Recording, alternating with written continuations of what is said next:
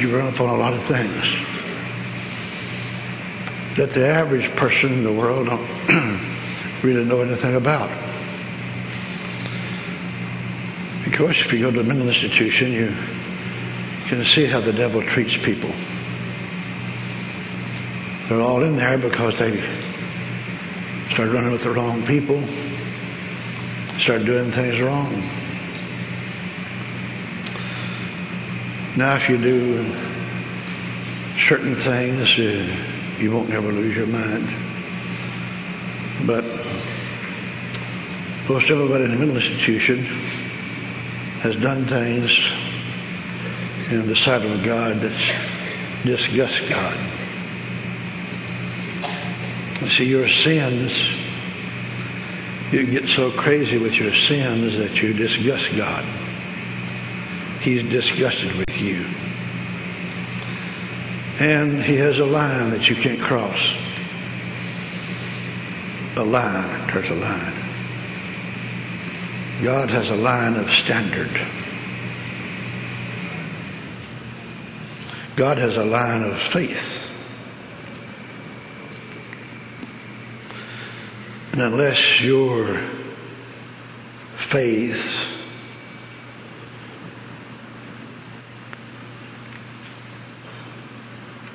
stays on the level of victory, you can have anything you want through faith. But since most people that I have ever met don't know what faith is, so they get some things from God. But they get, you know,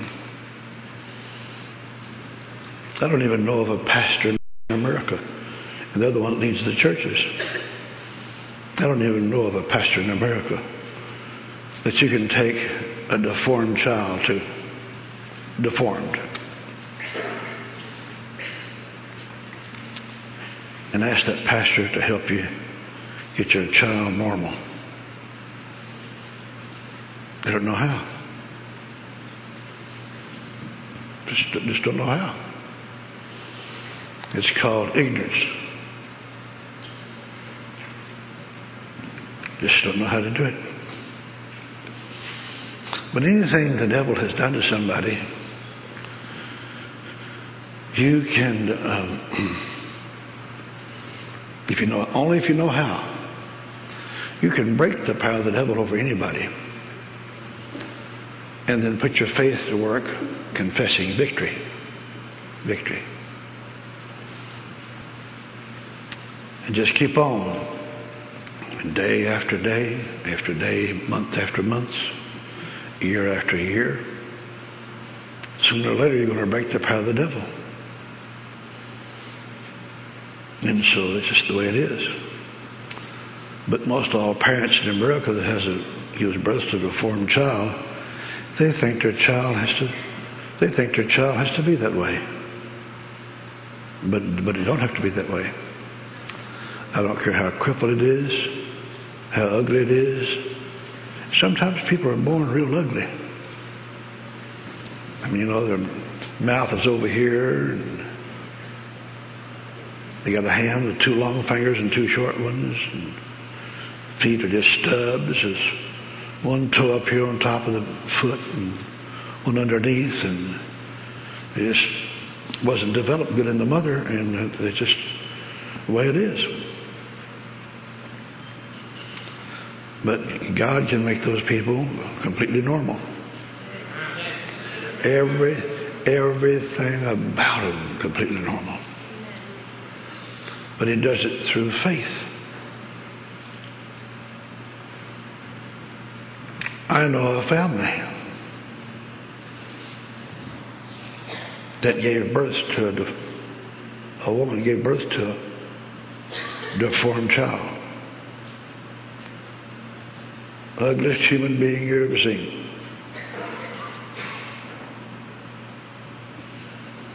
Mouth over sideways way over here. The baby could never even eat. Just a total, twisted, deformed human being.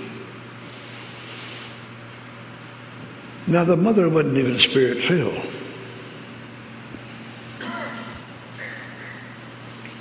And the father didn't believe that strong, so he couldn't help any. But the mother did. So you don't have to take 14 years at a Bible college to learn how to believe God. The way you believe God, you, you read a verse of scripture that covers your case and don't never back away from that. You see, in time, time is what defeat, defeats people. If your faith can tell time, uh, you have no faith. Some people say, well, how long am I going to have to believe God? Well, how am I going to do that? Well, just as sure as you say that, you don't even know what faith is. Faith, real faith, can't tell time. It don't make no difference. If you believe, believe, have to believe God for one week or one year or ten years.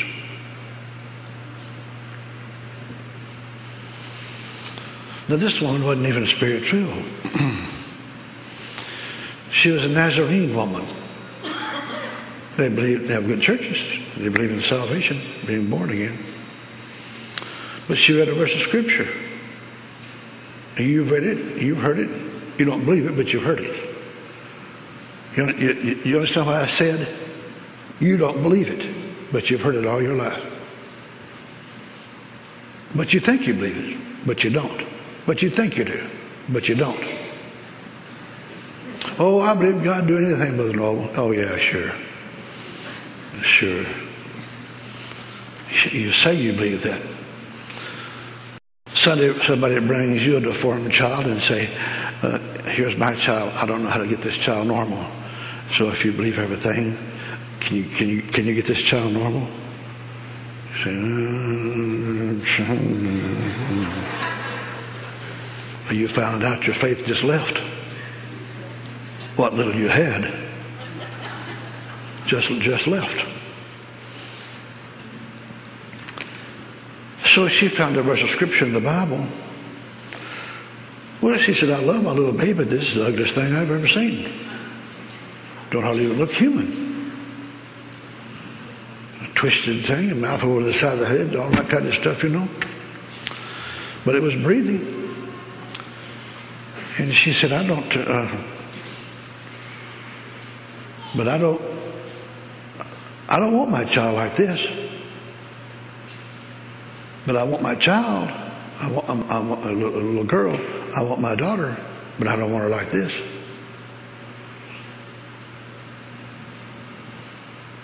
And I don't have to accept her like this. She says, because the Bible says that God cannot lie. Now, if you could ever get saved enough to believe that, you could have anything.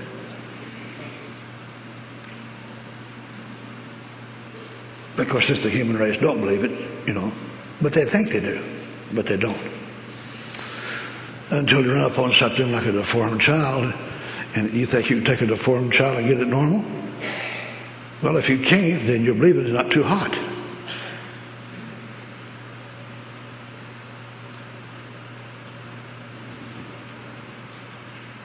I don't even know of a church in the, I don't even know of a church in the world can take a deformed child and get it normal. For sure, I get it normal. Mean, know that I know I can get it normal. But you have to know it. And your faith has to have that tone of voice all the time. Year, five years, ten years, fifteen years. Faith with power and strength can't tell time.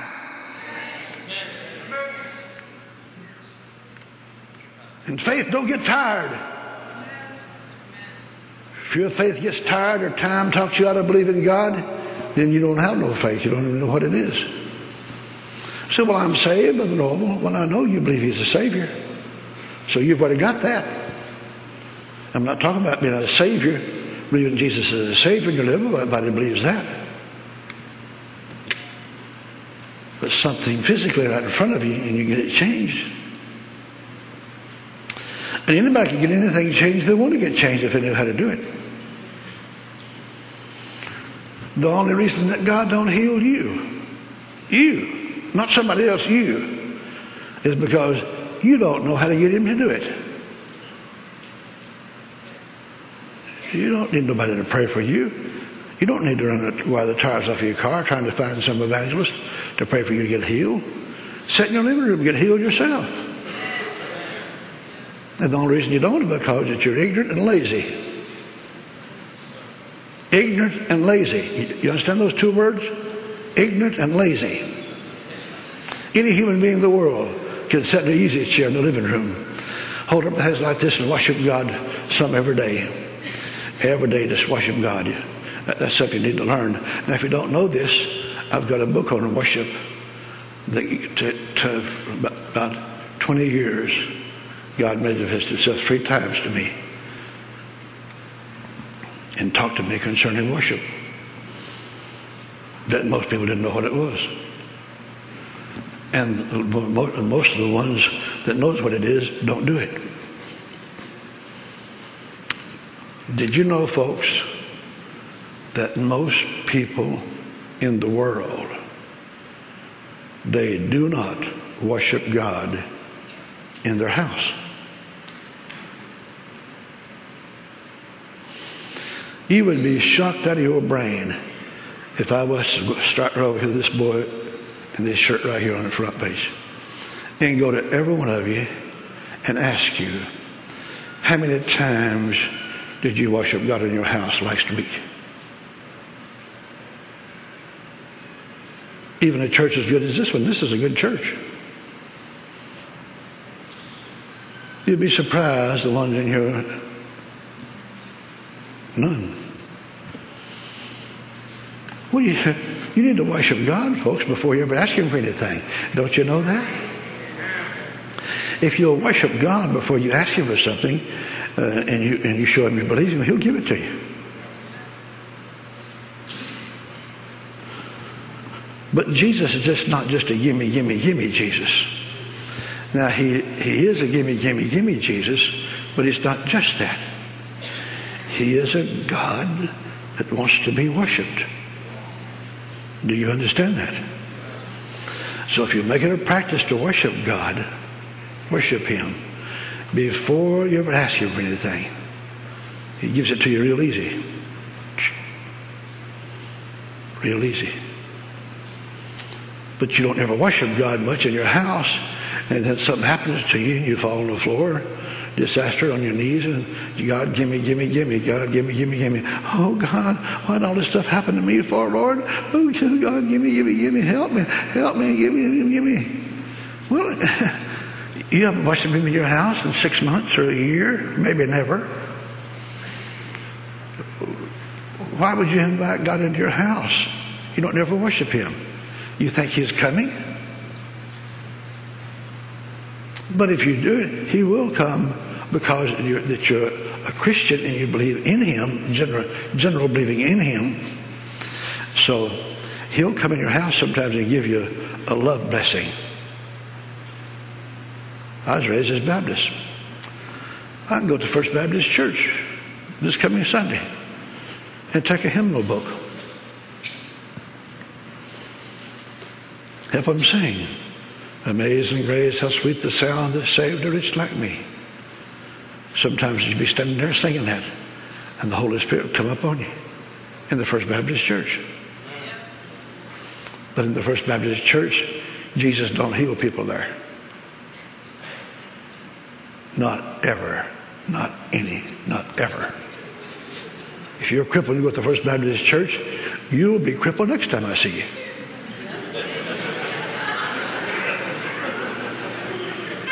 Because they don't preach it.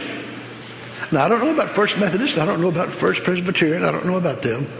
I was raised as Baptist. But now, if you have a relative that you want to get them saved,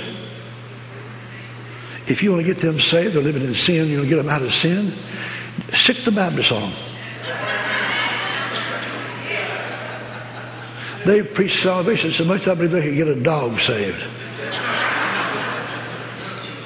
They know, they know exactly how to do it. And that's the number one ministry in the world, getting somebody saved. And you can believe God along that line, you know. But she found out in the Bible, she found a verse in the Bible. She, she, well, she had two, two verses. She said, God, uh, your word says that you, that you cannot lie. And you say, all things, you say in your word, Lord, all things are possible to him that believeth. But now you have to, you say, well, I, I believe God, but I don't mean nothing. Nothing. You have to show God you believe Him. Now, this next statement will shock you. Did you ever stop and think that God don't believe nothing you say? He don't believe nothing you say. He only believes what you do. You can talk to God and tell him all kinds of things. He don't believe a word of it. But if, but if you do something, he believes what you do. You can tell God, well, I'm going to do this, and I'm going to do this, and I'm going to give my church $10,000, or I'm going to do this, I'm going to do that. I'm going to help feed the poor next week. Yeah, that's what. I'm sick. I'm sick. I, the doctor says I have disease in my body, and so, so uh, the Bible says if I, if I help feed the poor, that uh, that he will uh, restore my health to me speedily. He'll heal me real quick. And it does say that. But he don't. But God don't believe you're going to feed the poor. You can tell him you're going to feed the poor, but he don't believe a word of it. So therefore, you don't get healed. He don't believe a word of it until he sees you go do it. When you get born again, folks, you need to understand this you don't know it. When you get born again, the Bible says that the eyes of Almighty God that made you, the eyes of Almighty God, never departs from you. You can't hide and do things from God. You flaky thing, you, you can't hide and do things from God. He said, the eyes of God, the Bible says, the eyes of God never, never departs, never departs from the righteous. Never departs from the righteous. So you're not going to tell God what you did when you stand before Him. He has a book. He has a book with every word you ever spoke and everything you ever done. He has it in here. But if you've asked forgiveness for it, if you've asked, asked forgiveness for it, the, the angels come in heaven and, and mark it out like this right here with a, with a, with a red marker. Mark it out like this right here. What does that mean? It means the blood of Jesus.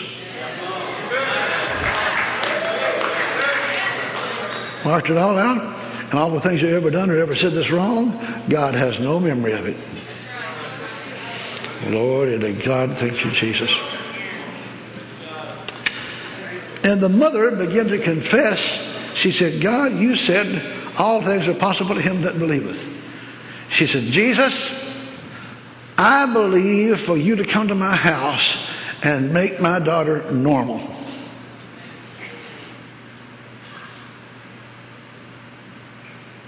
And she refused to waver. She didn't get tired of saying it. She said it all the time for 14 years.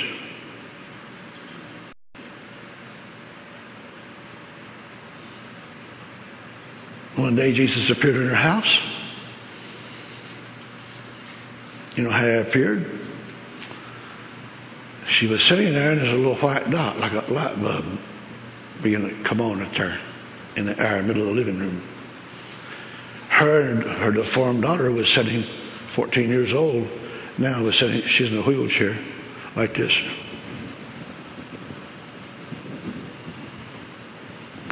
Teeth sticking outside like this. She never, never had to eat no food, couldn't eat no food. Stuck a crooked straw in her mouth so she could suck a little orange juice. doctor fed her through the veins for 14 years.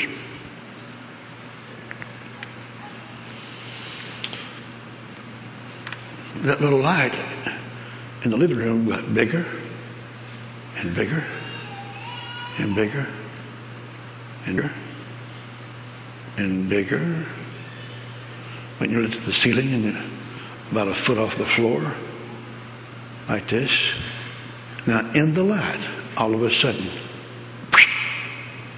Jesus appears standing in the light.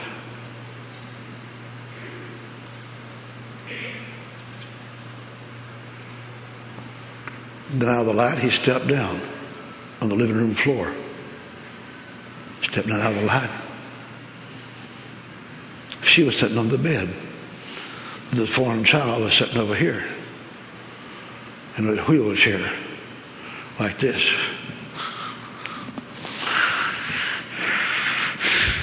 Been that way 14 years.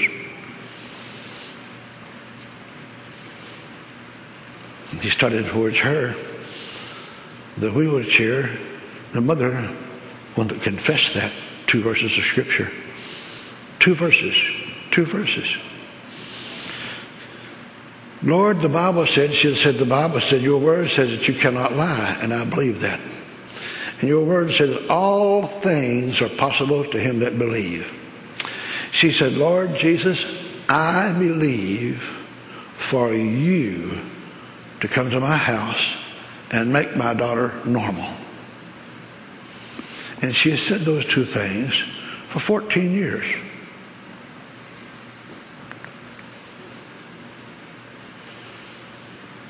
And Jesus stopped right before he got to the wheelchair. He stopped and looked over at the mother sitting on the, on the side of the bed. He said, I have come because of your faith.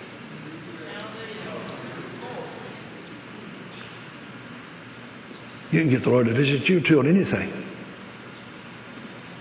That's if you have the faith. But if you even speak one word of doubt, or if you even let your mind begin to think, I wonder how long am I going to have to believe this? He will not come. Forget it. Because he don't work through doubt. He said, a man or a woman that doubts me in his word, book of James, he says, is don't don't let that man or woman think doubt me because anybody that doubts me don't you even let them think that they're going to receive anything from God because they are not going to receive nothing. Don't even let them think they are. Truthfully, I can't afford to let you think you're going to receive, and I know you're not. If you doubt God, because He just does not work through doubt. You don't even work through doubt. God is a faith God.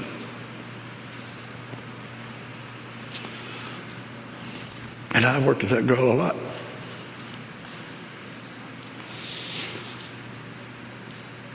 And so he told the mother, Jesus told the mother, he said, I've come because of your faith. That's all it takes to get God to come, is your faith in him. You can't even please God without faith. Without faith, the Bible says, without faith, it's impossible to please God. He that cometh to God must believe that he is, and that he is a rewarder of them that diligently seek him. Diligently seeking him means no wavering, no doubting, none.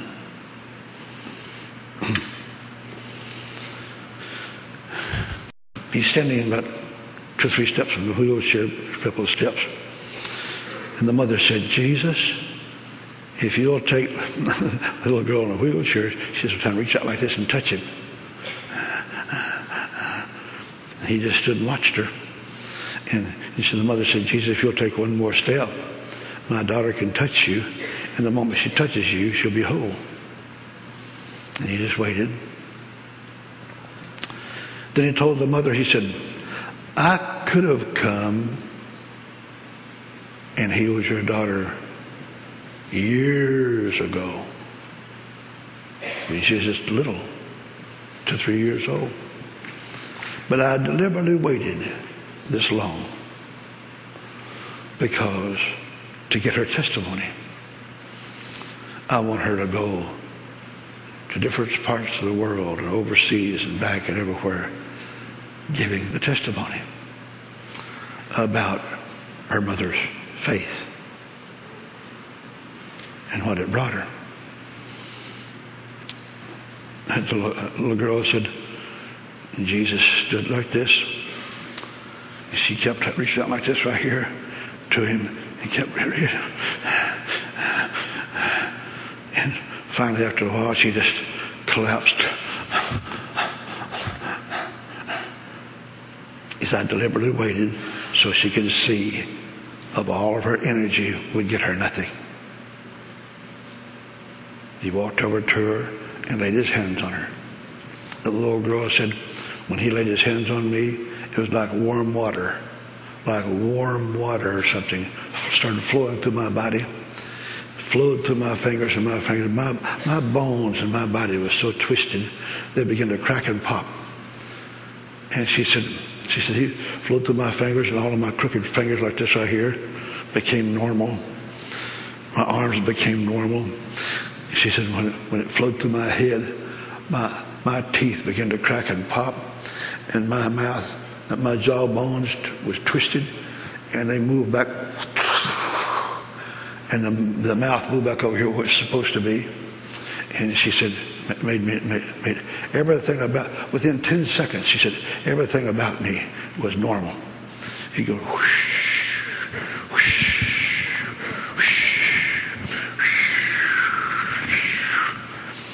And, and she said, and I, I jumped out of the wheelchair. I jumped out of the wheelchair and run off. I started running. I started running. I started running. I started running. She's been running ever since then.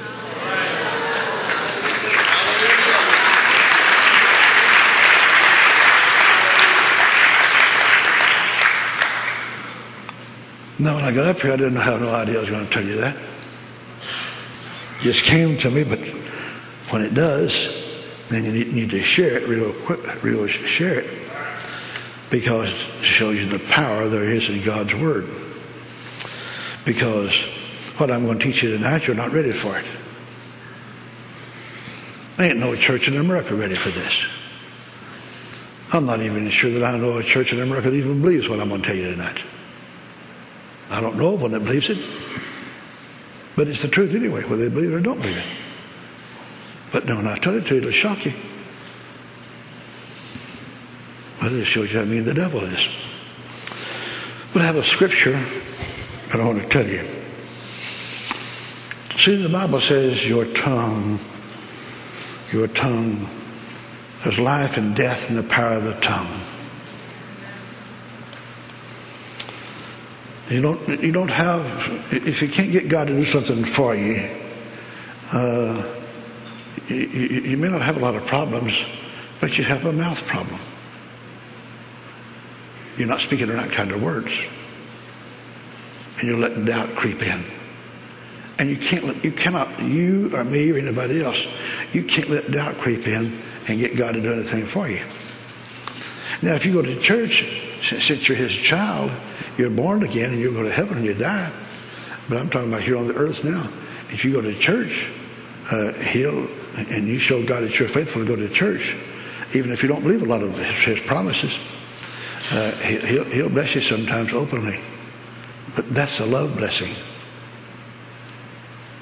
Spirit of God can come upon you, bless you so much it feels so good.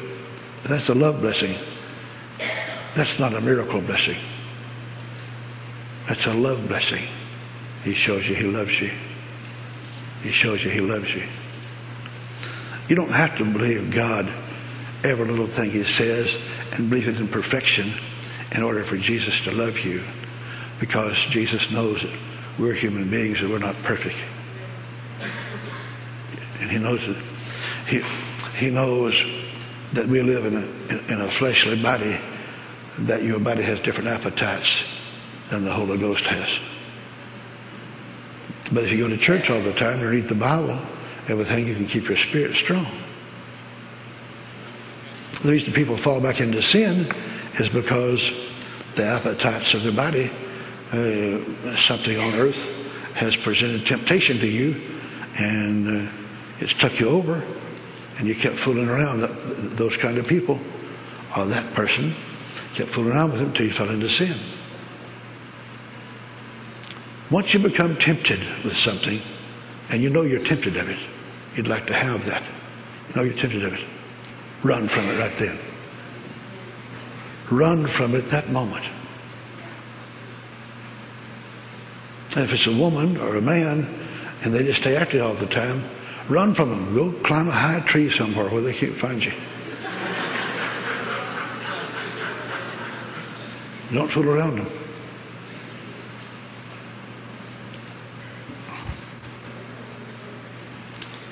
Blessed be God forevermore. Thank you, Jesus. Have your Bibles turn with me to Mark 11, please. Look at Mark chapter 11. But you need to know the scripture because I'm going to have to teach you this so you'll even believe what I tell you tonight. But if I teach it to you right, then you uh, uh, scripturally, then you'll know I'm telling you the truth.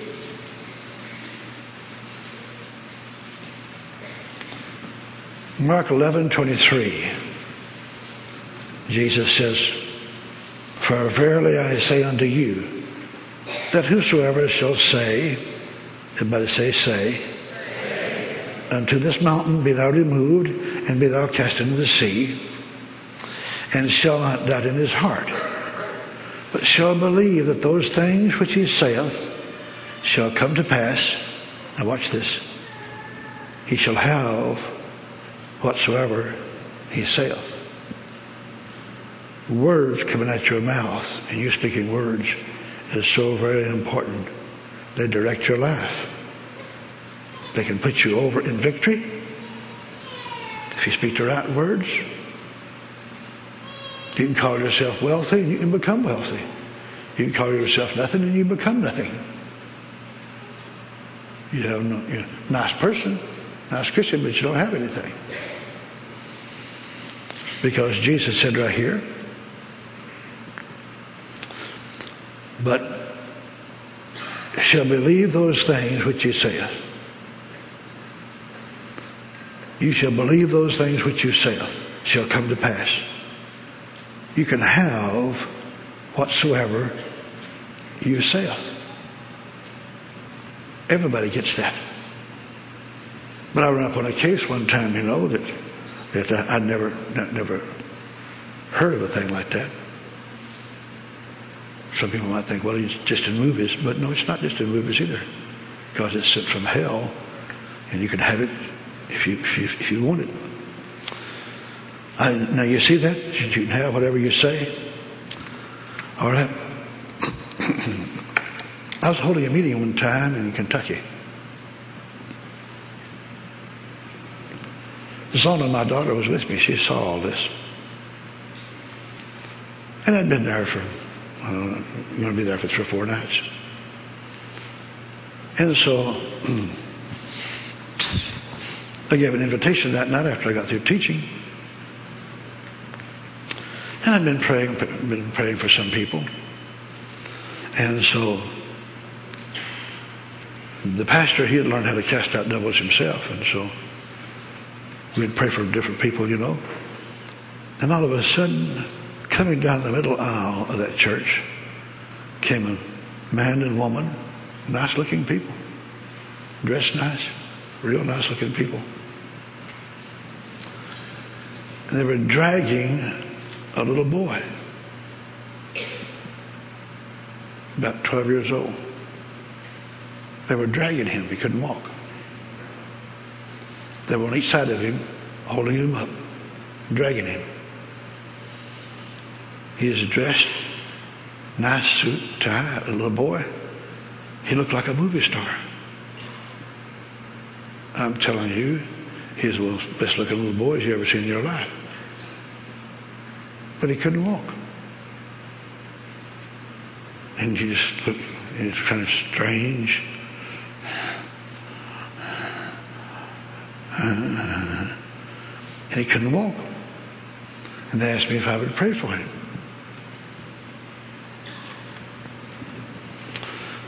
No, when I laid hands on him, I saw something that I'd never seen in my life. I didn't even know it was possible for a human being to get that way. And there's always a reason why a person gets a, a certain way. And the moment I laid hands on him, right in front of my eyes, I'm not talking about five seconds later, the moment my hands, I laid hands on him, he turned into a vampire. I let, now his father and mother didn't know anything about that. They didn't even know he, they didn't even know he was a vampire. But of course, they didn't know the nat- nature of vampires. And the, the, I, I, laid my hands on him, and boy, I mean, uh, he didn't. He jerked loose. He jerked loose from me. He jerked loose from me and looked at me.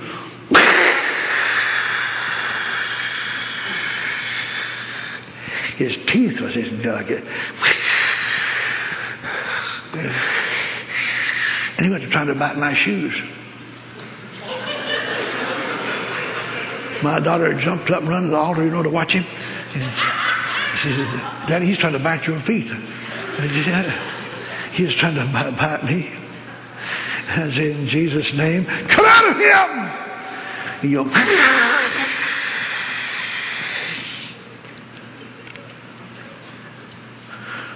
So the pastor came over and went to help me after I'd prayed for him for four, four or five minutes, helping me. And we both prayed. His mother was standing here. The father was standing over here. And the mother was standing over, over on this side. So uh, the, the, pastor was a strong man. And so uh, we were both praying for him.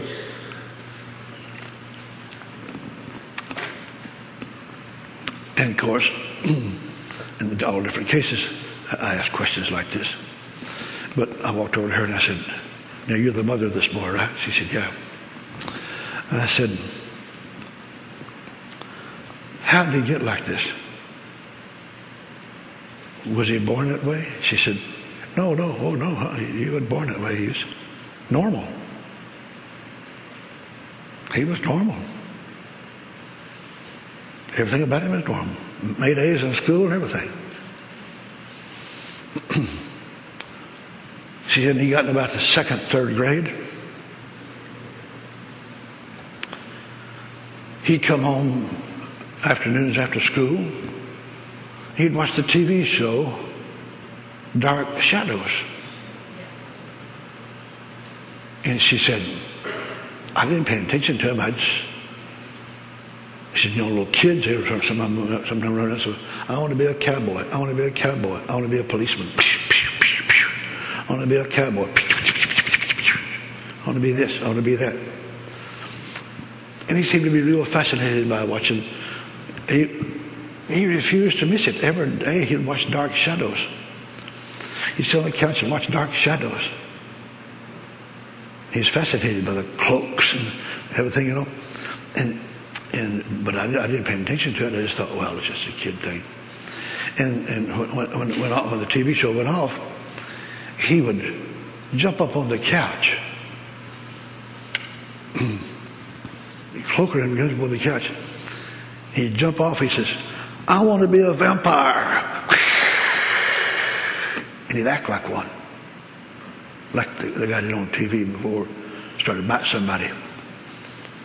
And she said, he would do that every day.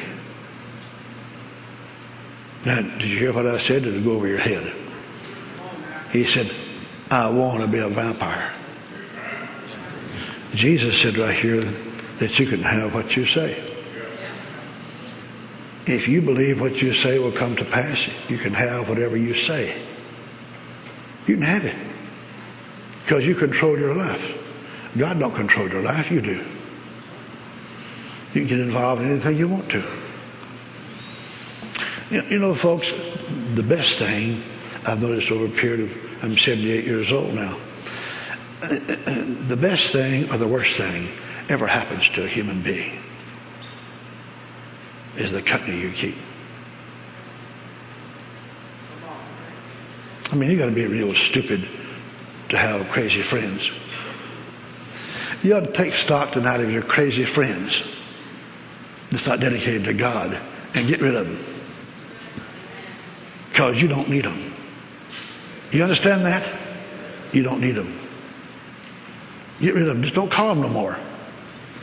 Every time they call you, you're busy. If you're not, get busy real quick.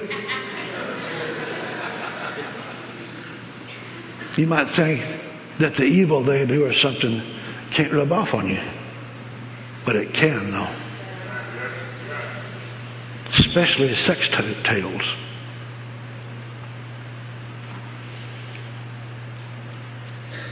One of you girls call you, one of you girls you went to high school with, wants to take you to lunch. She takes you to lunch. She'd been married a few years.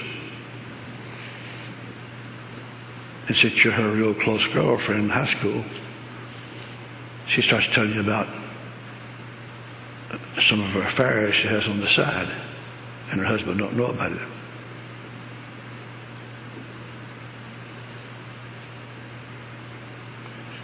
She's sharp now. She has money. Dresses nice. And the devil uses those words to get you to thinking about that next time you and your husband gets in a fuss. That's the reason God tells you in the Bible. Some people don't know, it, know it's in the Bible, but it is though. God says for you not to ever, don't even have lunch with an adulterer.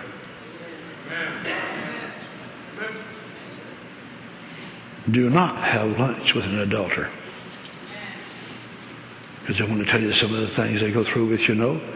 They plant that seed in your mind. And maybe sometimes your mate's not real good to you. And especially if he's a little mean to you, you want to pay him, pay him back.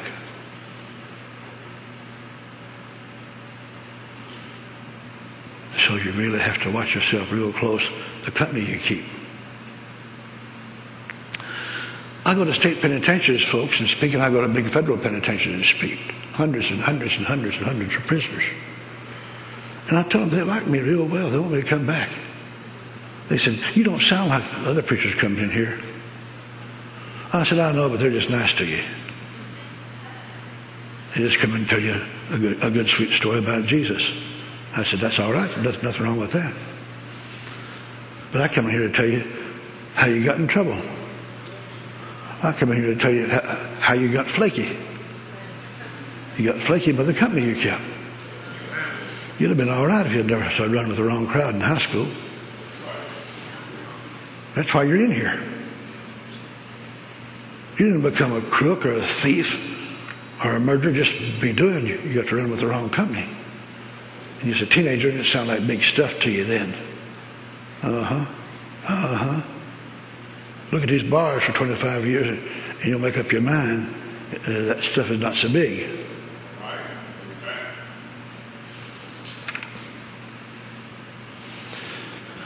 So I asked her, I says, she said, you know, you know, Brother Hayes, this is, this is this boy's mother.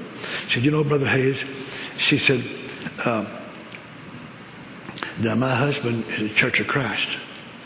Now, he don't know anything about this kind of stuff. She said, I'm a Assembly of God girl.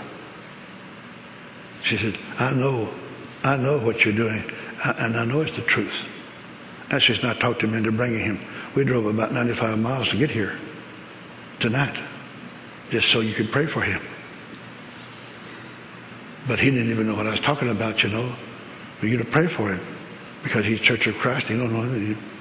And you know, they don't believe in casting out devils because they're still still having trouble with pianos.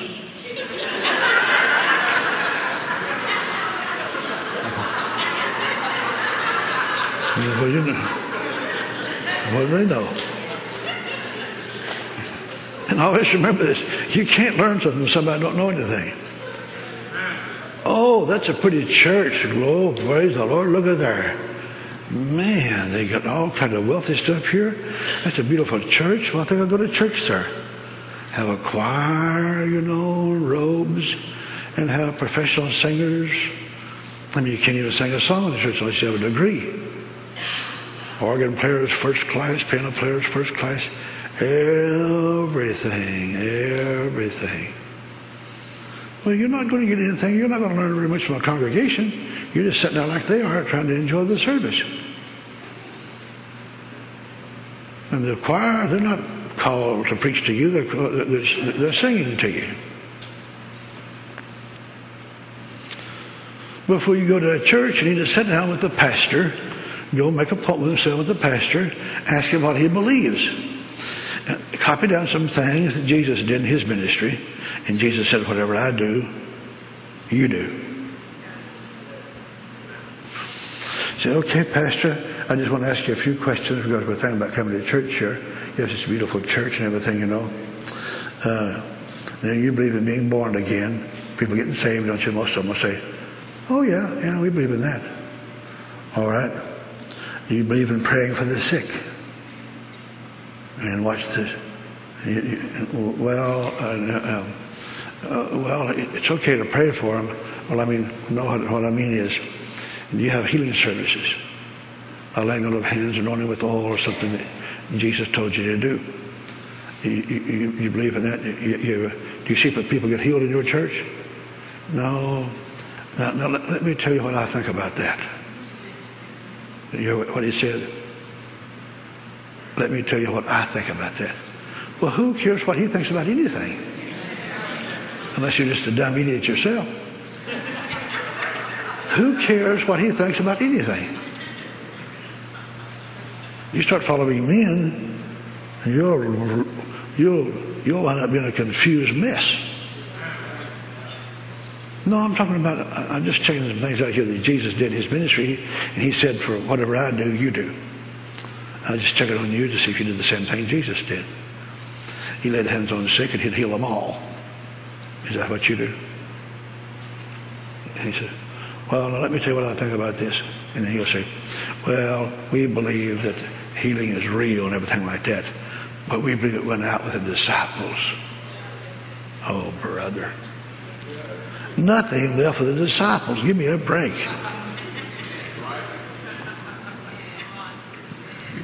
And if you ask him, so what, you got chapter and verse for that? That healing has been done away with with the disciples. Well, he don't have no chapter and verse for that. He says, well, you don't have a chapter and verse for what, what are you believing it for? Well, that's what they taught us in seminary. Well, didn't you know that seminaries wreck your life? Most of them now, they got so modern, you know. And you believe in, I guess uh, you believe in being baptized in the Holy Spirit, speaking with other tongues. What? No. No, I believe that is the devil. I said, now, Pastor, that, that's strange. All the years I served the devil, he never let me speak in tongues.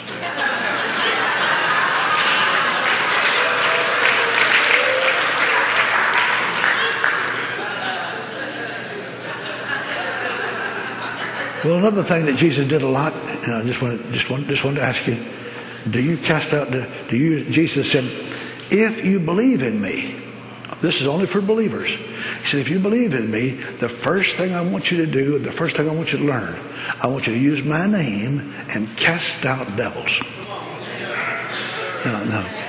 Now, that's Mark 16. And uh, so, Pastor, do you do that? No. We don't get involved in that kind of stuff. I mean, you don't get involved. You don't get involved in the ministry of Jesus. What are y'all involved with?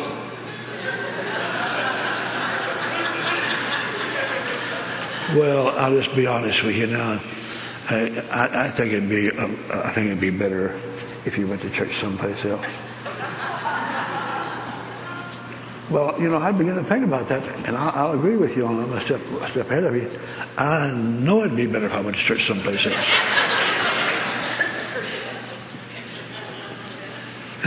they don't, don't even believe in the ministry of Jesus, and they're trying to teach people about God. Shh. Give me a break.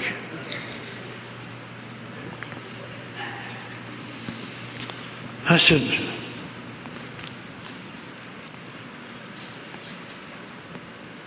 How long has he been like this? She says, Well, Mr. Mr. Hayes, she said, it started this way. She said, he would watch Dark Shadows, and when the TV show went off, he'd jump up on the couch and jump off like this, like a, uh, maybe a blanket on the couch or something for him. And he'd jump out on the floor and say, act like one time, I want to be a vampire. I want to be a vampire. I want to be a vampire. And so she said, I didn't pay attention. I thought he was a little kid. He's just a little kid, you know. Second or third grade or something, a little kid watching that. But he kept doing that. That's, that's not really going to hurt you if you do that two or three times or maybe a week or two. But he did it every day. See, he did it every day for about two years. Every day, every day he'd do that. And he'd say that. Remember, Jesus said, You have what you say. You can have what you say. That's what you're going to get anyway, whether you like it or not. You will get what you say.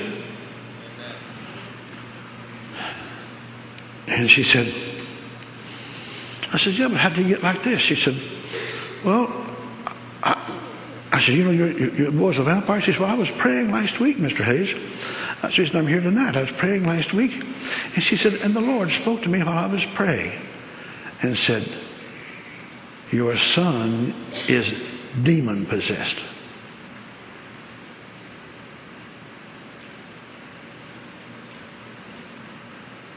And she said, I knew there's something bad wrong with him. She said, I wasn't for sure he was demon possessed, but he, he sure wasn't normal. I didn't know if he's a demon possessed or a disease. I said, no, no, it's not a disease. She says, well, that's for sure because we took him to, I don't know how many doctors. We'd hear of a good doctor, we'd take him to him, they'd examine him, they said, there ain't nothing wrong with him. He's as healthy as a horse. There's nothing wrong with him. Physically.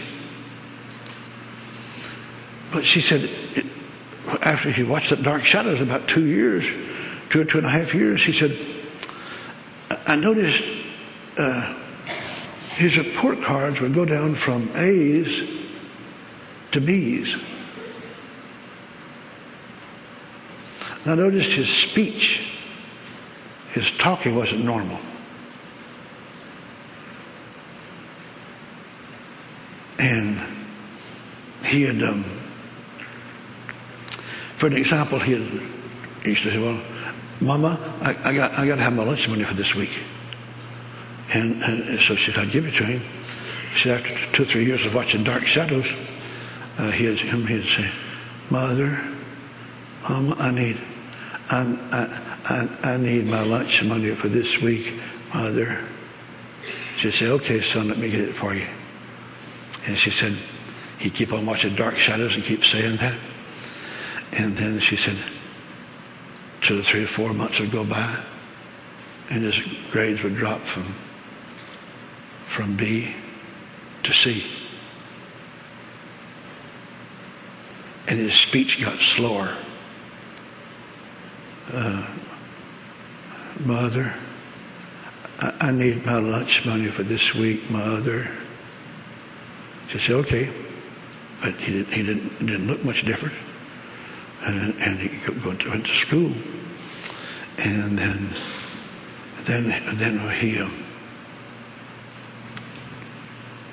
he kept watching that Dark Shadows show. And something started getting, he started getting worse. He get worse all the time. Three or four months would go by, and his grades would go from C to D. I noticed his speech was just about leaving him.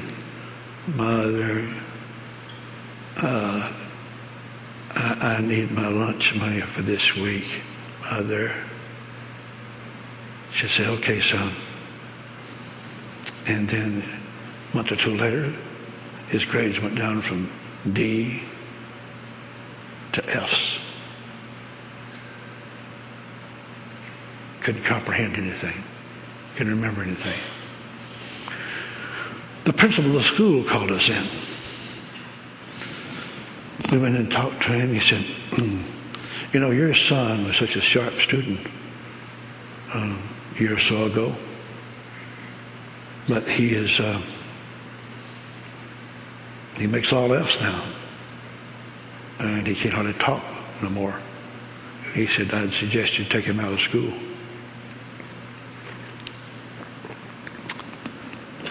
Because he don't get nothing. He gets, he gets no good out of going to school. And so we had to take him out of school. Then we took him to some more doctors, and they couldn't find anything wrong with him. Then he got so he got so hardly he couldn't walk. Kind of dragging his feet and stuff like that, you know. Did that for a few weeks, a few months, and then he got so he couldn't even walk at all. And he got so his speech kept getting slower and slower. And finally, he got so he, would, he wouldn't even talk. He wouldn't even talk. The last two English words, uh, in the family type words that he said, was like mother and daddy, you know. He said mother, daddy. He wouldn't say nothing else. Then he got say, so he wouldn't say that. He would talk to all day long. He would not talk to nobody. Watch that show, but he wouldn't talk to nobody. And she said, now for a couple of years he's been like this. See, the only words that I've heard him say now in some, probably some two years is he don't say no words during, during the daylight. No words during the daylight hours. Sun shining. About midnight, maybe one o'clock in the morning, my husband, he'll wake up my husband up saying two words and he screams them out. Says them out loud. In his room, he'll go, Vampire! Werewolf! Oh!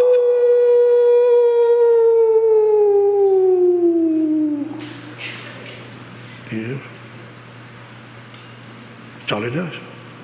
He did that for a while, then he gets tired, I guess, and he goes back to sleep. But then last week when I was praying, a few days ago when I was praying, the Lord told me that my son was demon possessed. So I knew there's something bad wrong with him, real bad. But she said, my husband, Mr. Hayes, he don't understand this kind of stuff. I mean, he don't understand this. They had no idea he was a vampire till I laid hands on him in the altar of the church. But when I laid hands on him, he turned into one. He was already one, but he turned one one. He jerked his head up under my hands. He didn't want me laying hands on him at all. And I mean, he went trying to bite me, going. Ah! Every time I say, in Jesus' name, you foul devil, I command you to obey me. Come out of him, I said.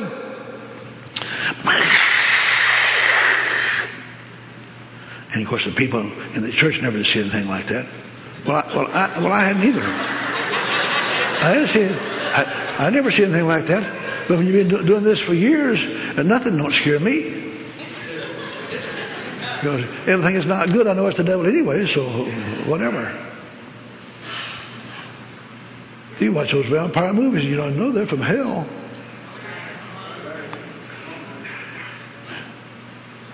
And she said, mm. They didn't realize that the demons in him was so strong. So that pastor and me was praying for him, you know, I'd say in Jesus' name, come out of him. And the pastor would too. And, and, and, and I said, well, I said, now, have you ever had him in a service like this before? He said, oh, no. I said, now, that pastor, I know him. He's a good man. I said, he'll help me. And I said, we'll break the power of the devil over him tonight. But you'll have to give us some time. This thing's in him real strong. Strong, I mean strong. but but but but I, I know what faith is. And I said, I, I, I, get, I could break that thing's power and get that out of him. It might take a few hours, I don't know, but I, I just I won't let up until, until, until I get him free. And this pastor here, congregation may go home, but this pastor, he'll stay with me. He'll help me. He's a good man. I know he knows, he knows what he's doing. And so, so I'm, she said, well, she said, uh, his daddy said, no, said, he don't know what's going on. And so we just kept on. In Jesus' name, you devil, I command you to turn this boy loose. In Jesus' name, come out of him. You understand me, Satan? I'm not giving you any choice. You have no choice. Your days are over with him in Jesus' name. Come out of him, I said. The pastor did the same thing. And now we've been working with him probably some, hmm, probably 30 to 40 minutes. And because he looked awful, his father had never seen him look like that. And I'd say, in Jesus' name, come out of him. He'd go,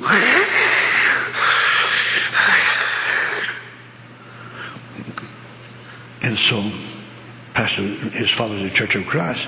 So he come over and he says, I just can't take it no longer. He says, I can't take it no longer. He said, I'm going to take my son and go home. I said, hey, hey, wait a minute, wait a minute. I said, now you have that right. You're his father. I can't do anything about that. I said, you better not take him home.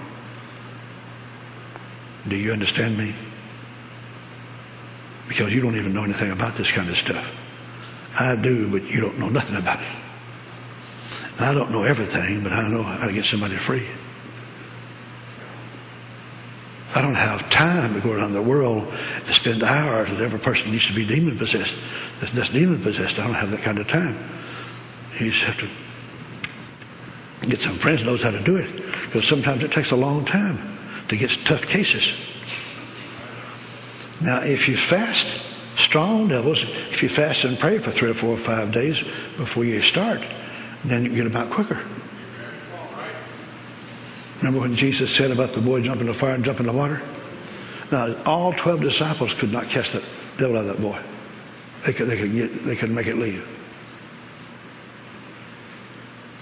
But Jesus made it leave. And Jesus said, Go! And the thing left him, and he felt like he was dead. People said, Oh my God, he's dead. Jesus said, No, he's not dead. He reached and got him and raised him up. He was completely normal.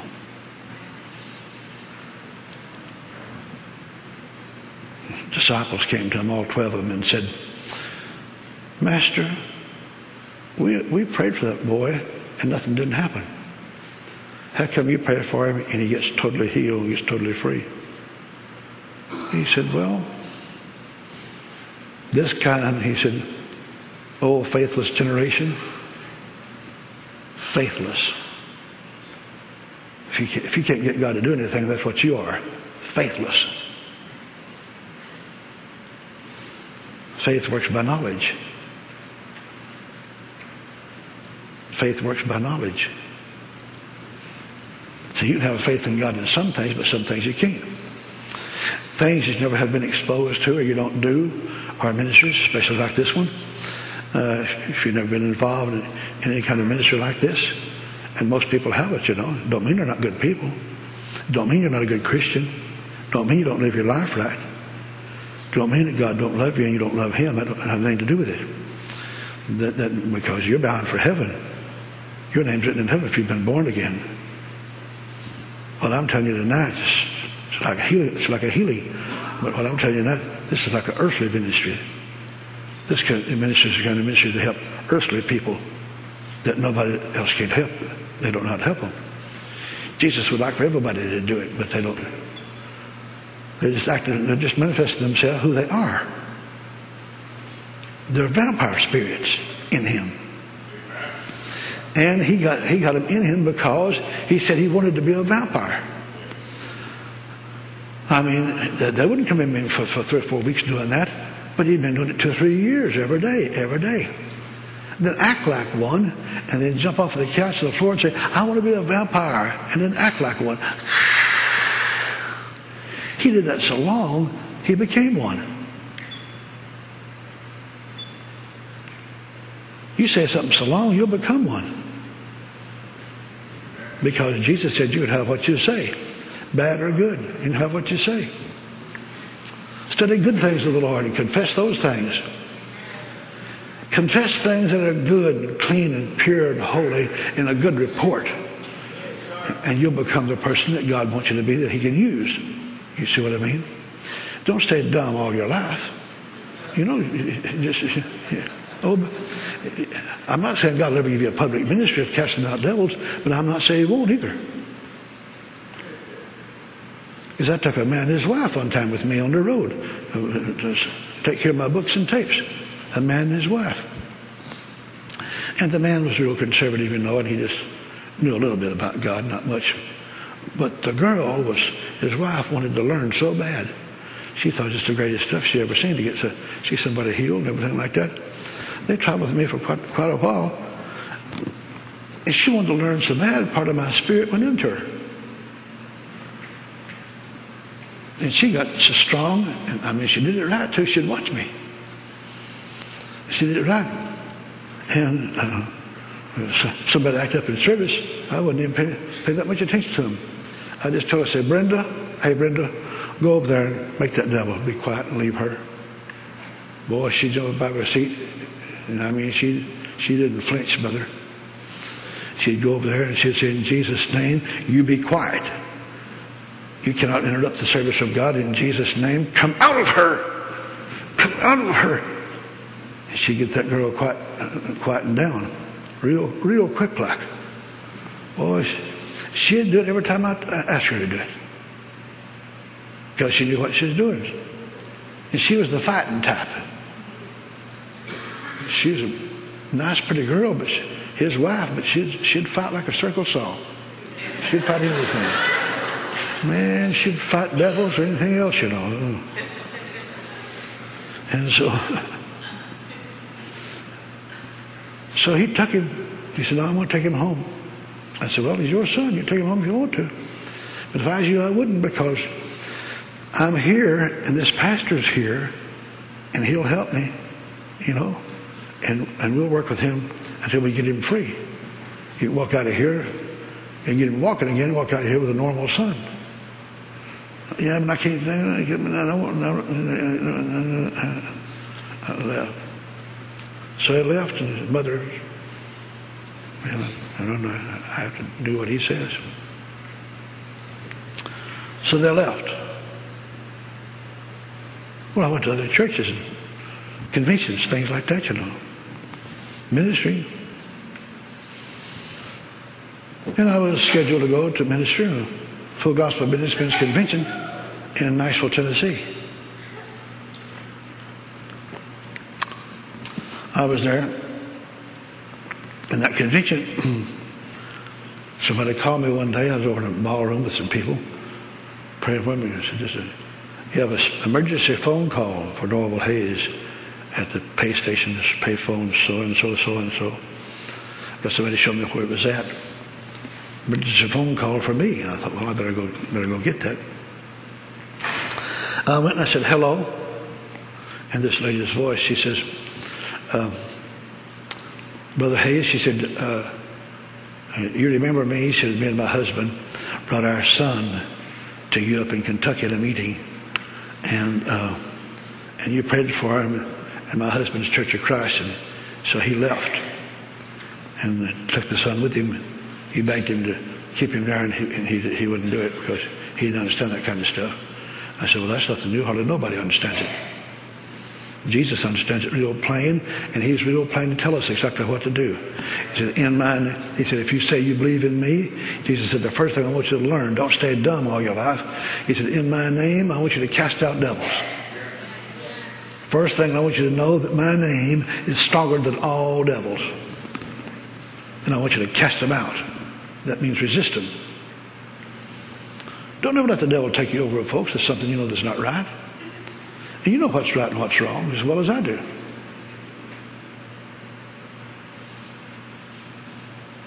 Don't let people influence you to get you involved in sin.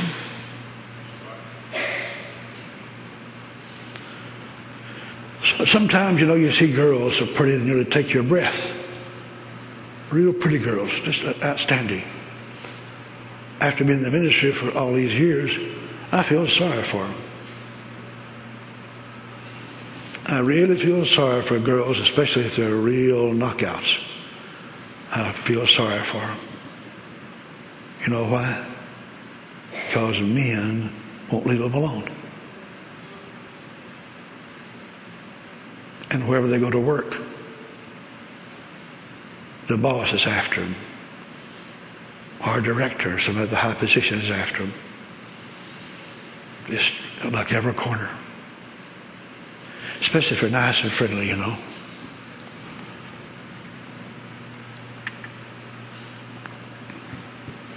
Unless you sell out to God, you know, sometimes your looks can be like a curse on you, but God didn't give you those looks to be a curse. He gave you those looks to work for Him with, to influence people. And a real pretty girl can bring a lot of people to God. And Maggie, my wife, she's one of those girls.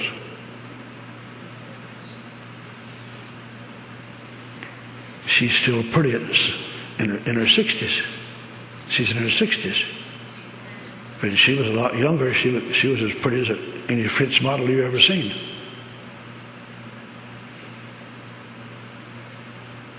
But she's sold out to the Lord from the top of her head to the bottom of her feet.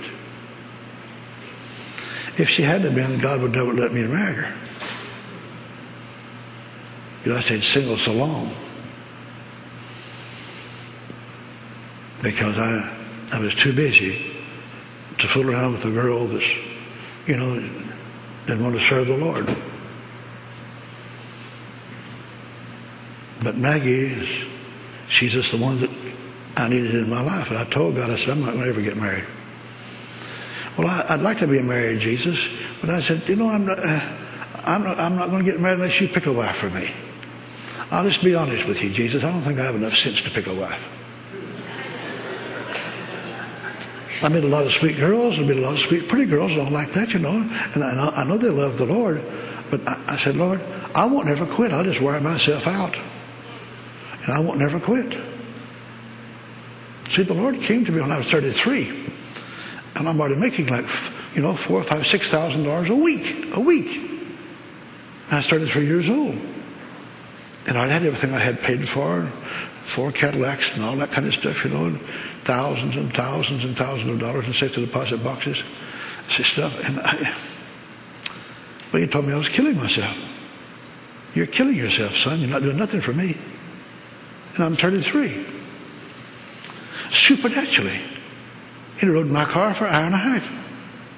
An hour and a half. I thought Jesus blessed people spiritually uh, like 10 or 15 minutes, maybe, or five minutes. I didn't even know God rode, in people's cars for an hour and a half. I cried with bitter tears for an hour and a half. I told him, I said, Jesus, I thought you, you called preachers to preach, not, not businessmen. I'm a businessman. Son, come and follow me. You think you know how to make a little money because you make several thousand dollars a week. He said, You don't know anything about it yet. Follow me and I'll show you how to make money. I'll show you how to help people. I'll show you how to be happy the rest of your life. And your life will count for something. So, and he gave me a severe test. I'm telling you right now, if you're trying to find out what God wants you to do, all you have to do is get the ministry of helps, like I did, and be faithful. Be faithful. Feed the poor. I worked seven years for the Lord at the city dump and with full gospel businessmen. Never got one offering. Didn't want no offerings. I had my own businesses. I wasn't looking for no offerings, nothing like that. And I didn't get nothing for seven. I Didn't want it. I didn't want anything. Then after seven years, the Lord spoke to me. The seventh year, after I learned some things, he says, now, son, I want you to go teach my word. And I want you to teach people what I have taught you. I want you to teach people what I have taught you. He said, I want you to study the Bible, study my word on the subject of faith first. Until I want you to study it and quote it and confess it till you learn what it is. Because you're not going to do much without faith. Then I'll lead you to other subjects. That was, you know, like 40 years ago.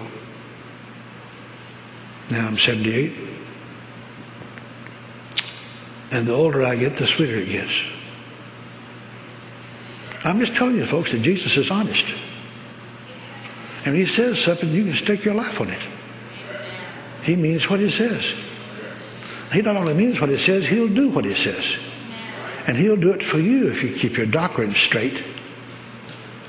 Pattern your ministry after Jesus and do whatever Jesus did, you do. If Jesus cast out devils, then you cast them out. You understand that? If Jesus laid hands on the sick, you lay hands on the sick.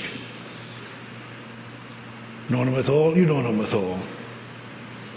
And don't let men lead you with their funny doctrines. Forget them. Check all your beliefs out and your doctrines out with the Word of God and the ministry of Jesus. Uh, Rodney is, he's not the high pastor of this church. He's the under shepherd of this church.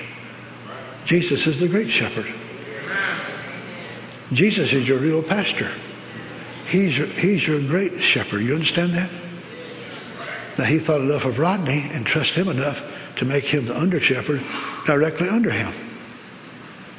Rodney's the number one man of this church, directly under the Lord Jesus Christ. A lot of these young men you see when working stuff, it won't be long until they won't be here. I've been doing this for a long time. They might stay here five years. They might stay here 10 years. They might stay here 15 years. They might stay here 20 years, but they probably won't be here 20 years, but some of them might be. But some of them's got the call on them as soon as they learn what to do and they get to a certain level where they know what faith is and they get to be faithful in what they're doing here for Rodney. You have to show God that you'll be faithful here or God won't never promote you. Because if you, if you can't be faithful where you're at, always remember this. That's because that you're dumb.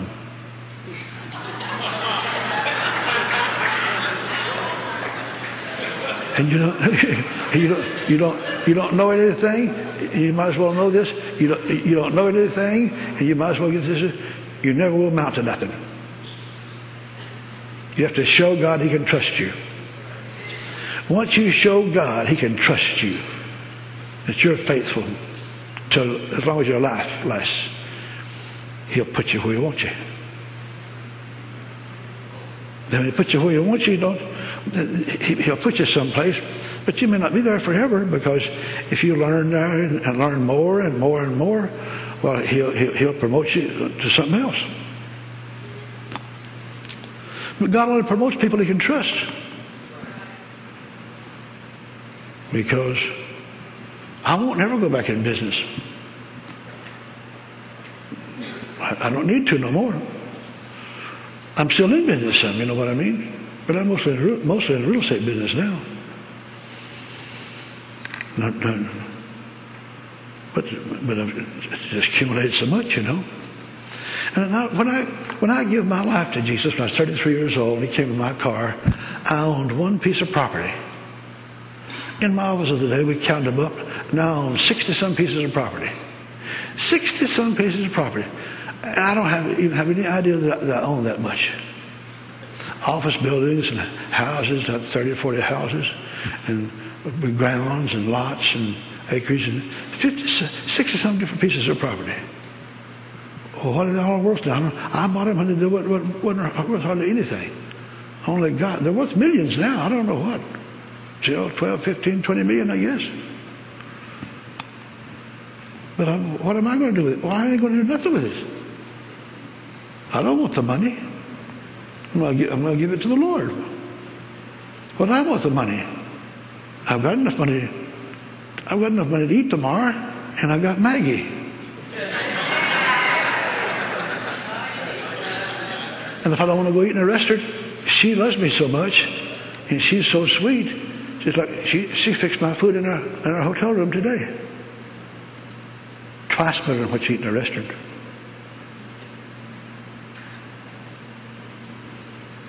One of the most precious days I live now is stay in the motel room with Maggie all day long, never come out. Just rest and relax. She fixes some food so good. Oh my God, it's so good.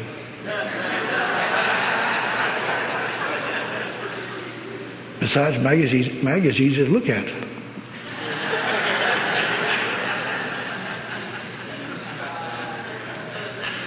She, she tells me all the time, Oh, honey, you're so cute.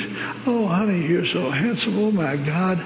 I said, Oh, my God, love, love. I'm, I'm telling you, young folks, love is blind as a bat.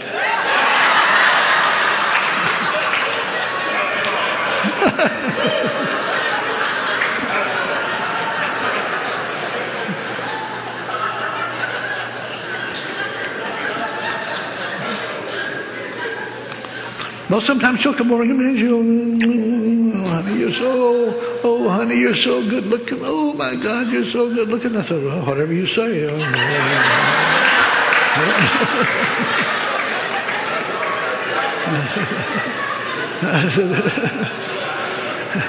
Keep talking, honey. That's all right.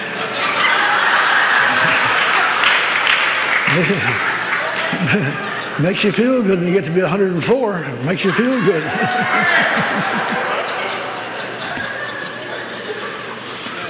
But I answered that phone call at the Full Gospel Businessmen's Convention, and she said, the mother said, she said, I'm the mother of the church. Remember? I said, yeah, I remember talking to you. She said, you know, Mr. Hayes, when we got home, she said, those devils, they put my son through a living hell. She said, I'm telling you, sometimes he gets so mean that we have to tie him up, tie him to the bed, tie him down. Oh, I said, I can believe that. She said, now then, she says, my husband came to me the other day. He said, you know, honey, he said, oh, God, I made the worst mistake I ever made in my life. I made a sad mistake. She says, how come, honey? What do you mean you made a sad mistake? Oh, she said, what, he said, what Mr. Hayes told me that night in church. They were working with our son. And he told me him and the pastor, get this, our son free, get them devils out of him. She says, now I know it's the devil for sure. Because he goes into rages and we have to tie him to the bed and tie him down, put chains around the bed where he can't get up. Strong. She said, he said, oh, how I wish I'd have stayed in that service that night and let Mr. Hayes and pray for him. Just said him, he, he told me that it have stayed for hours to get him free. He said, I don't know. He says, I don't know if you can find him or not. But if you can find Mr. Hayes someplace. He said, you know, honey, I trust him. I trust him, but I just couldn't. It was hard for me to see my son going through that. But he didn't know his son was a vampire. He just saw this, had some disease or something, or something wrong with him. But but the doctors had him examined said, there ain't nothing wrong with him. He's healthy. I can't find nothing wrong with him. Well, there probably wasn't anything physically wrong with him. He had devils in him, demons.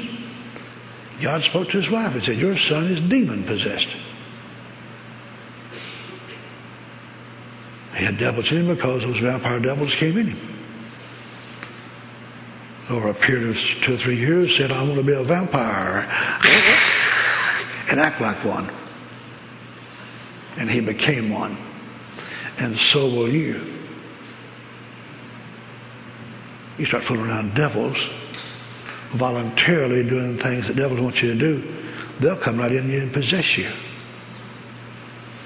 And if you don't get rid of them, sooner or later you'll probably go to a mental institution. That's where have wound up.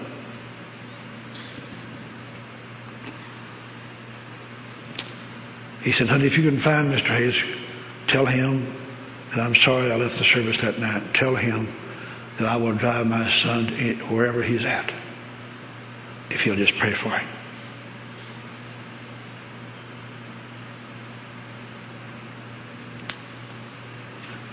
She said, okay, I'll try to, I'll try to find him. So she found out I was at Full Gospel Businessmen's Convention, I guess from my office. I got on the phone, she told me. I said, all right, I'm obligated to this, to this convention to doing certain things, but I'll try to find another minister or two. Maybe they could help me. I, if I had time, I could do it, but I, I don't have that kind of time here.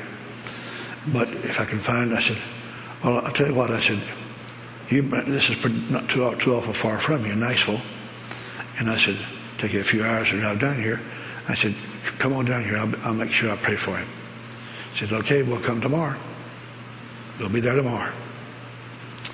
Well, where she made her sad mistake, she walked back into her room where the son was and the daddy was. She said, I just talked to Norval Hayes. And she said, he told us to bring the boy to Nashville tomorrow and he would pray for him and get these devils out of him. If you're talking to devils, don't ever mention my name.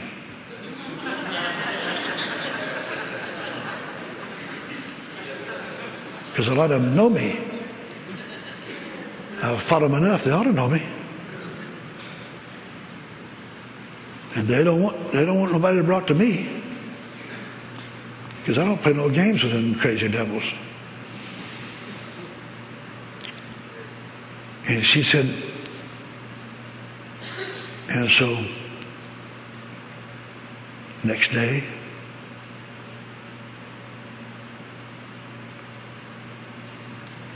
Another emergency phone call for Norval Hayes.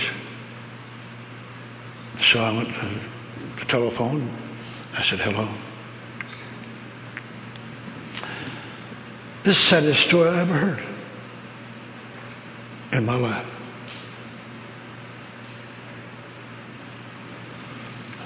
She said, Mr. Hayes, this is the lady up Kentucky called you yesterday. We were going to come down there today to see you. But Mr. Hayes, our son is dead.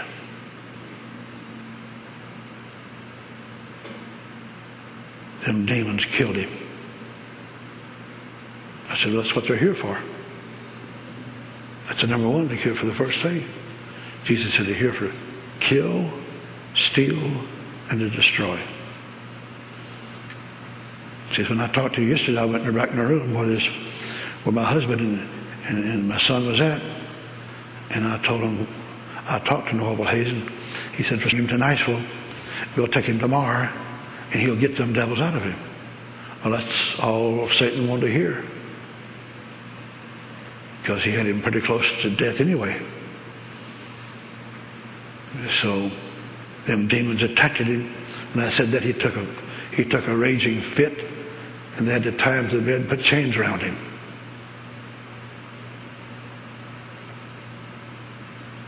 And they said they killed him this morning. He died. Oh my God, my God, my God, my God. Mm-mm-mm.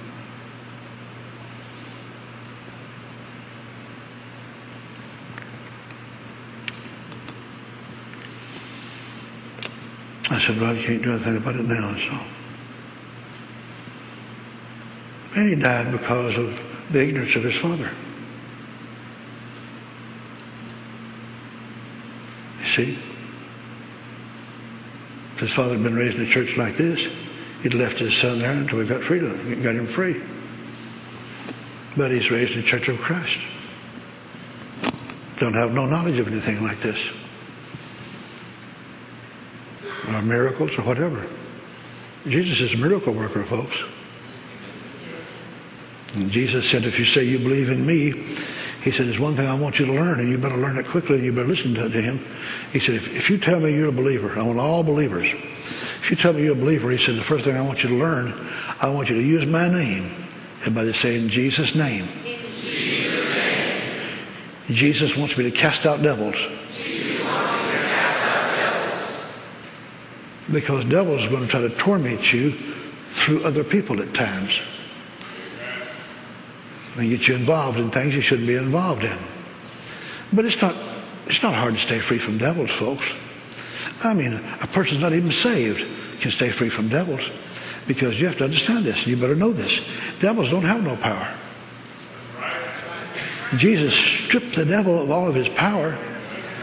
Even if you're not even saved, if you're not even saved, you rely upon people and they want you to do this and they want you to do that. They want you to take drugs.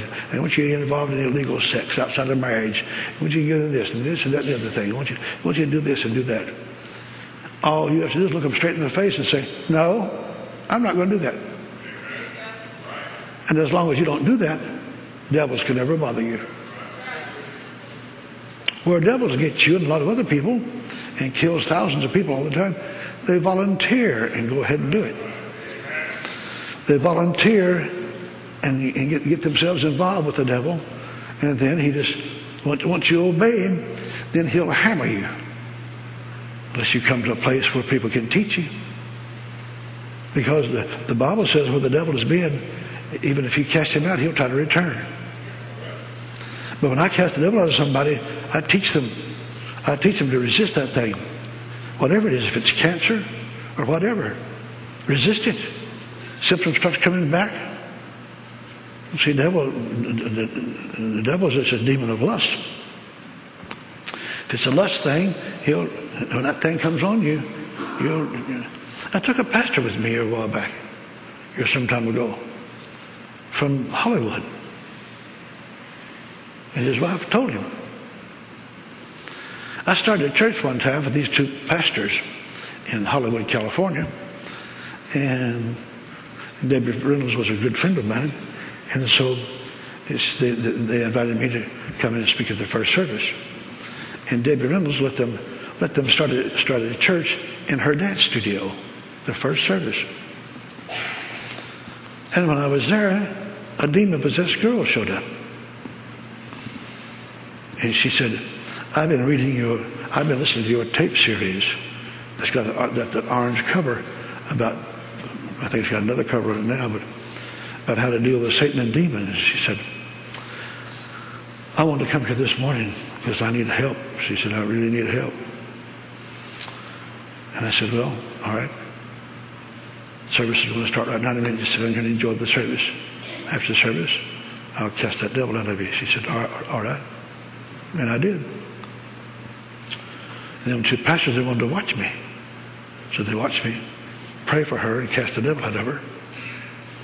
And so when I did that, they, they, they built a good church. They got up to about a thousand people. And one of the, one of the pastors, now I didn't, I didn't know he had that problem. Now listen to this real close. I, I knew he had that problem.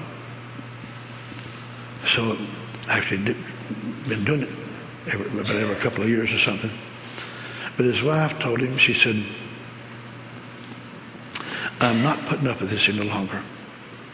Now, either you go spend two weeks with Norval Hayes on the road with him and let him pray for you and get these devils out of you, or she said, I'm leaving you. So he came, real nice looking guy, you know, and he's they had a church of about a thousand people.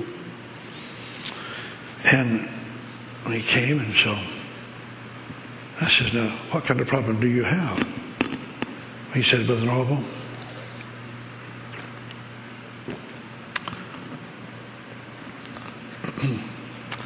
when I was eight years old, the devil came into me. And he's been hammering me over the head, beating me down ever since that time. I said, how come let me come into you? He said, well, I just like any other boy around the house. And he said, my daddy was looking at a magazine he left. And I happened to go in his room for something, you know, I saw a magazine there. Opened it up, it's like Playboy magazine. Nude, pretty girls. I'm eight years old. He said, something came into me. I'm only eight years old, but something came into me. And he said, I wanted that girl. He's eight years old. I didn't know what I was doing, but but he said,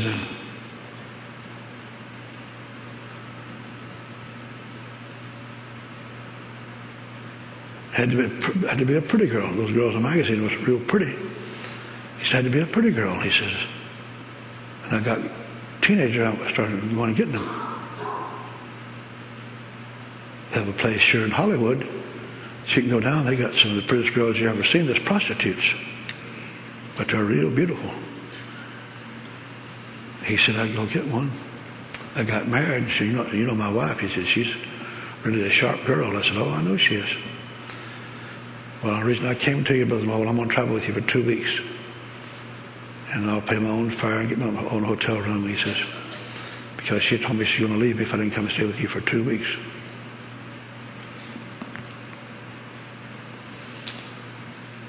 He said, Brother Norval, he said, I, I says, well, what do you do? You go out and get prostitutes and get, go back in the pulpit and preach? He had a million dollar personality. Real nice guy. But he said, oh, no, no, no, I don't, I don't do that. I said, well, do you go with girls in your uh, congregation? He said, oh, no, I, I would touch one of them with a 10-foot pole. No, I'm not that stupid. But he says, oh, thank Brother Norval, I'm free from that. And now I'll go along for, oh, sometimes two years. I live my life clean and everything. He said, I'm pastoring. He says, I do try to do a good job, and I wouldn't bother one of the girls in my church for nothing in the world. But he said, sometimes I'll be away from the house. Maybe it's been two years since I did that. I'll be away from the house by myself in a car. It always happens I'm by myself in a car. And all of a sudden, a spirit comes in my car. He said, the spirit of lust that same spirit that came in me when I was eight years old, looking at my daddy's magazine, Playboy magazine, and he said, he says, and I mean that thing is strong. He says, when that thing comes on me, he said, I want a pretty girl so bad I can't hardly stand it. I said, I mean I can't hardly stand it. I can't hardly wait to get with one. He said, I drive my car down to where the pretty prostitutes are at, and I get one, go in a room, have sex with her, and I leave. And when I leave, that spirit leaves me. And I said, Oh my God, what have I done? What have I done? I said, sometimes I go home and tell my wife, I said, boy, you're stupid. Don't ever tell your wife any trash you get involved with. My God. Don't tell nobody but God. Get God to forgive you and stay away from it.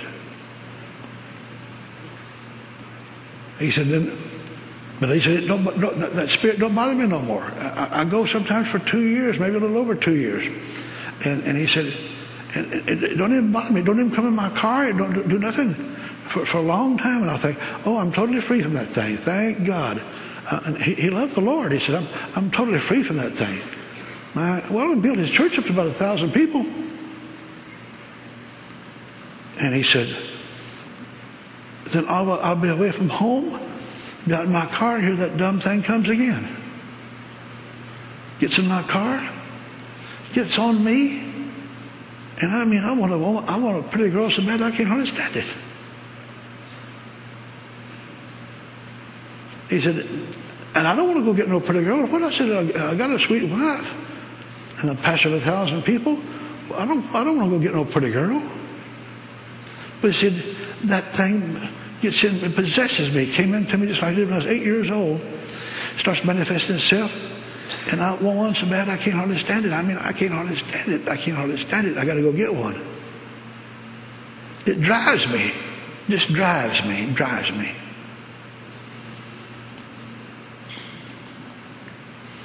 You ever talk to any of your friends, of your girlfriends or anything like that? They have a husband that goes from woman to woman to woman to woman to woman. It's a spirit of lust that drives them. Drives them. They just can't be satisfied with one woman. They got to get another woman. And of course, they'll tell their wife. She finds out about it, they'll well, that's the last time I'll ever do it. Well, sure. And sometimes that may work, but most of the time it don't. They go from woman to woman. You got to try to stay free, folks, from that spirit of lust.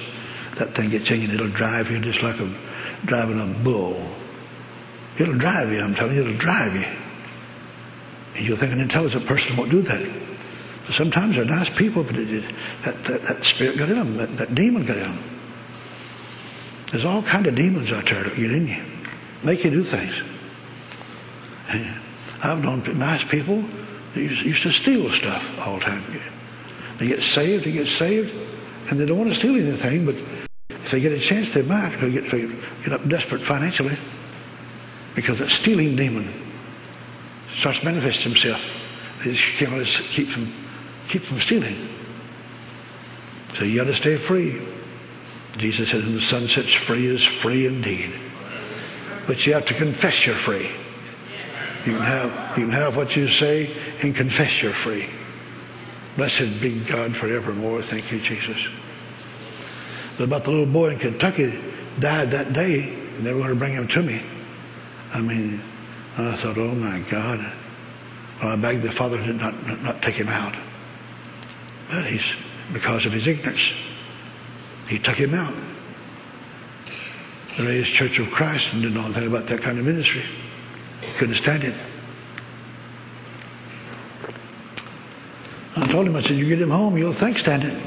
I said, he may turn into, he may, he, he, he may into a living devil get real mean. And boy, he did too. He got so mean they had to chain him to the bed. They said he was stout as like one, one or two men, him 12 years old. Them devils come in him like that, totally possess him. And Jesus told his mother, your son is demon possessed. Blessed be the name of the Lord. You'd be surprised. As far as I know, everybody I know of in a mental institution, they're demon possessed. They got there because of things they've been doing that's wrong. That's why they got there. That's why their mind snaps. Their mind will snap. You keep pushing sin for so long and for so long. God will have mercy upon you, anybody, for, for, for a certain spell, for, for, for quite a while. But if you keep pushing wrong things, they keep on pushing wrong and wrong and wrong, you, you can't cross that line. If you do, God will take his hand off of you and he'll turn you over. He will turn you over to reprobate mind, which you'll, you'll have a mind just like a snake. You can just do anything, and it won't even bother you. He'll turn you over to a reprobate mind, take his hand off of you. He may live a while, but you'll just die and go to hell. That's enough. I feel sorry for mental patients in mental hospitals. I don't have time this time because I'm only going to be here one more night. But if I had time, I could tell you some tales over 40 years of ministry. I could tell you some tales and make you want to go outside and vomit. See, every person that's in a mental institution, some of their friends and sometimes their parents wrecked their life got them involved in all kinds of stuff when they were when they were young, when they were young, and totally messed them up. And they kept on doing it when they got older. And after a while, God only puts up with it for a few years, several years, and He takes His hand off of you, and you go nuts. You can't, you can't think straight. You can't think straight. It says you have to go to a mental institution get people to help you from the natural standpoint. But they can't do much to help you. Because it's devils and they don't know anything about devils. But it is devils. Jesus said they're here for three reasons to kill, steal, and to destroy. Do you understand that? That's the reason God had me to start an unwed mother's home, a maternity home. So I could save them little babies and get the mothers saved. I mean, we take girls that's pregnant and no husbands. The first thing we work on when she comes in, we work on getting her saved, getting her spirit filled. Then they want to go to Bible college. See, we have a Bible college and uh, th- th- three classes every morning, and they want to come to Bible college every morning because the other kids are that's their age. And, and our Bible school students just loves those little girls that's pregnant and no husband. They treat them real nice because we, we tell them to, but they're just sweet girls anyway. Most girls go to Bible college They're sweet girls, you know. They're there to learn about the Lord. And they, they want to do that. And so get them saved and spirit filled and then teach them. See, teach them. They learn in Bible college. They can stay free. And I tell all the girls, I tell the girls comes in, this pregnant, no husband, I said, don't worry about it. The devil will tell you you're pregnant now and you're 15 or you're 17 or you're 19 or you're 20. One girl came in um, uh, about just a few years ago. She was 12. But her body looked like she was 18. 12 years old. Pregnant. She had her baby when she was 13. Now you talk about a pitiful situation, mother. When that little girl had her baby, came in there at 12, at 13, she had a baby. And she didn't want, couldn't keep it because she couldn't get a job. She had no place to live. She had nobody to help everything. So we have people come in that Christians, we only deal in Christians that adopts them out if they want their baby to be adopted out. But we talk most of them into keeping them. But she was young. She couldn't get a job or nothing, you know. She said, I guess I don't have no choice. My parents don't want to keep it and stuff like that, you know. They don't, don't want us around the house, you know.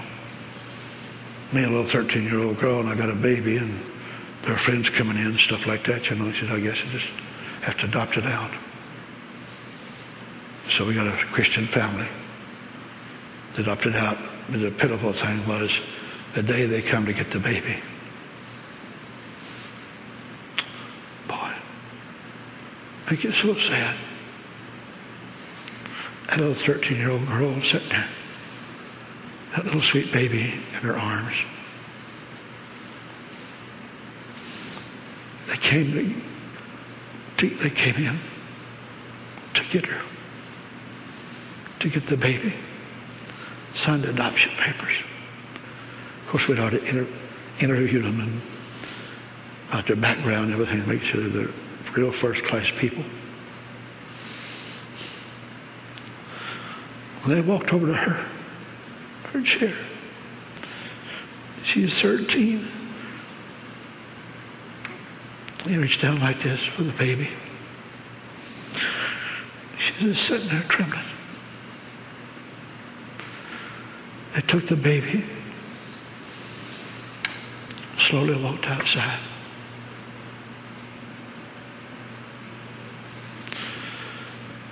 They felt so bad. They felt so sorry for the mother. Oh, I'm, I'm glad to know Christians like that, though. They, they really trust God. They got outside, you know, you're not supposed to know where it goes or nothing like that. Never to see it again. A lady came back in. I got outside. Went over to the girl and talked to her. She's just sobbing. She said, honey, listen to me. She said, we wouldn't do you no harm for nothing in the world. we'll be, we'll, we will be real good to the baby. And you're not able to take care of it or nothing. And she said, listen to me, honey. Here's my name, address, and phone number. We will raise this baby to know you. Give me your picture. Know you as his mother. And you can come to see this baby anytime you want to. Do you understand? That satisfied her some, but boy, she sure had to give that little baby up, so. But at least it gives you some satisfaction to know she can go see her own little baby the rest of her life. Glory to God. Thank you, Jesus. Blessed be the name of the Lord. You know, folks, God is so good and he is so wonderful. And you need to know in all ministries, it doesn't make any difference whose it is. I don't keep the money that comes into my ministry. I give it to the ministry. You understand? We spend a lot of money on saving babies and feeding the poor and so forth. So, anything you'd like to give tonight sure would be appreciated. Because it costs us several thousand dollars a month to keep that home going. So whatever you can give, whatever the Lord leads you, you'll bless. You'll be a part of saving those little babies and blessing the mothers. And we don't have enough money to give them very much money, but we give them a little money every week to buy powder and toothpaste and stuff like that, you know. If they don't have very many clothes, and some of them don't, we buy them some clothes. So, would you bow your heads right now?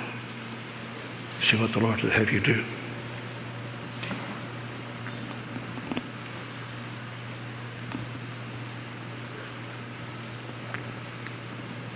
Father, I pray for each and every person here that you'd speak to their hearts and they do exactly what you tell them to do. Father, I just thank you right now that you speak. In Jesus' name, amen. The ushers would come and hand the offering envelopes out. Make your checks out to the river. This entire offering, of course, goes to Dr. Norval Hayes' ministry. And Pastor Rodney always adds to it. So ask the Lord what you're supposed to do. Hallelujah.